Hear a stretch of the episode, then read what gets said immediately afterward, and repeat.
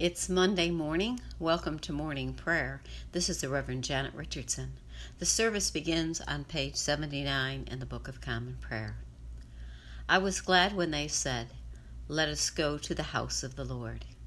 Let us confess our sins against God and our neighbor. Most merciful God, we confess that we have sinned against you in thought, word, and deed, by what we have done, and by what we have left undone we have not loved you with our whole heart. We have not loved our neighbors as ourselves. We are truly sorry, and we humbly repent. For the sake of your Son, Jesus Christ, have mercy on us and forgive us, that we may delight in your will and walk in your ways to the glory of your name. Amen. Almighty God, have mercy on us. Forgive us our sins through our Lord Jesus Christ. Strengthen us in all goodness and by the power of the Holy Spirit, keep us in eternal life. Lord, open our lips, and our mouth shall proclaim your praise. Glory to the Father, and to the Son, and to the Holy Spirit, as it was in the beginning, is now, and will be forever. Amen. Let us continue on page 82 with Venite. Come, let us sing to the Lord. Let us shout for joy to the rock of our salvation. Let us come before his presence with thanksgiving, and raise a loud shout to him with psalms. For the Lord is a great God, and a great King above all gods. In his hand are the caverns of the earth, and the heights of the hills are his also. The sea is his, for he made it, and his hands have molded the dry land. Come, let us bow down and bend the knee, and kneel before the Lord our Maker, for he is our God and we are the people of his pasture and the sheep of his hand. Oh, that today you should hearken to his voice. The psalm appointed for today is Psalm number 58, found on page 664. Do you indeed decree righteousness, you rulers? Do you judge the people with equity? No. You devise evil in your hearts and your hands deal out violence in the land. The wicked are perverse from the womb, liars go astray from their birth. They are as venomous as a serpent. They are like the deaf adder which stops its ears, which does not heed the voice of the charmer, no matter how skilful his charming. O God, Break their teeth in their mouths. Pull the fangs of the young lions, O Lord. Let them vanish like water that runs off. Let them wither like trodden grass. Let them be like the snail that melts away, like a stillborn child that never sees the sun. Before they bear fruit, let them be cut down like a briar like thorns and thistles, let them be swept away. The righteous will be glad when they see the vengeance. They will bathe their feet in the blood of the wicked, and they will say, Surely there is a reward for the righteous. Surely there is a God that rules the earth. Glory to the Father, and to the Son, and to the Holy Spirit, as it was in the beginning, is now, and will be forever. Amen. The reading appointed for today is from the fourth chapter of Matthew, verses 1 through 11. Then Jesus was led up by the Spirit into the wilderness to be tempted by the devil. He fasted forty days and forty nights, and afterwards he was famished. The tempter came and said to him, If you are the Son of God, command these stones to become loaves of bread. But he answered, It is written, One does not live by bread alone, but by every word that comes from the mouth of God. Then the devil took him to the holy city and placed him on the pinnacle of the temple, saying to him, If you are the Son of God, throw yourself down, for it is written, He will command the angels concerning you, and on their hands they will bear you up so that you will not dash your foot against a stone. Jesus said to him, Again it is written, Do not put the Lord your God to the test. Again, the devil took him to a very high mountain and showed him all the kingdoms of the world and their splendor. And he said to him, All these I will give to you if you fall down and worship me. Jesus said to him, Away with you, Satan, for it is written, Worship the Lord your God and serve only him. Then the devil left him, and suddenly angels came and waited on him. The word of the Lord. Thanks be to God. After Jesus was baptized, he went into the wilderness and was tempted by the devil. The word tempted in English means to entice people to do wrong, to seek to seduce them into sin, to try to persuade them to take the wrong way. But in the text, the word used is better translated to test. Barclay says, What we call temptation is not meant to make us sin. It is meant to enable us to conquer sin. It is not meant to make us bad. It is meant to make us good. It is not meant to weaken us. It is meant to make us emerge stronger and finer and purer from the ordeal. I thought about this statement for a while, and I think it is true.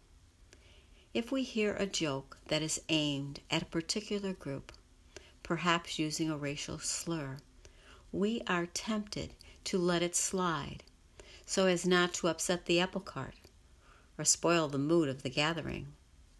But when we do not give in to the easy way of letting things slide, it does enable us to right a wrong, to make us good, and we are stronger in the process. We are tested, that is, tempted all the time in life. Let us always look to Christ as our guide, and we will know the right things to do. Amen. Let us continue on page 86 with the first song of Isaiah. Surely it is God who saves me. I will trust in him and not be afraid. For the Lord is my stronghold and my sure defense, and he will be my Savior. Therefore you shall draw water with rejoicing from the springs of salvation, and on that day you shall say, Give thanks to the Lord and call upon his name. Make his deeds known among the peoples see that they remember that his name is exalted. Sing the praises of the Lord, for he has done great things, and this is known in all the world. Cry aloud, inhabitants of Zion, ring out your joy, for the great one in the midst of you is the Holy One of Israel. Glory to the Father, and to the Son, and to the Holy Spirit, as it was in the beginning, is now, and will be forever. Amen. Let us continue on page 96 with the Apostles' Creed. I believe in God, the Father Almighty, creator of heaven and earth. I believe in Jesus Christ, his only Son, our Lord. He was conceived by the power of the Holy Spirit and born of the Virgin Mary. He suffered under Pontius Pilate, was crucified, died, and was buried. He descended to the dead. On the third day he rose again he ascended into heaven and is seated at the right hand of the Father. He will come again to judge the living and the dead. I believe in the Holy Spirit, the Holy Catholic Church, the communion of saints, the forgiveness of sins, the resurrection of the body, and life everlasting. Amen. The Lord be with you and also with you. Let us pray. Our Father, who art in heaven, hallowed be thy name.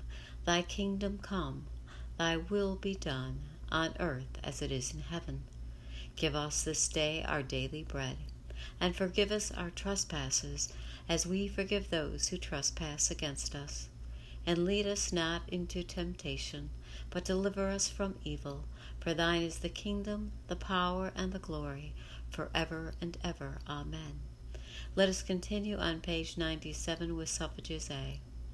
Show us your mercy, O Lord, and grant us your salvation. Clothe your ministers with righteousness. Let your people sing with joy. Give peace, O Lord, in all the world, for only in you can we live in safety. Lord, keep this nation under your care, and guide us in the way of justice and truth.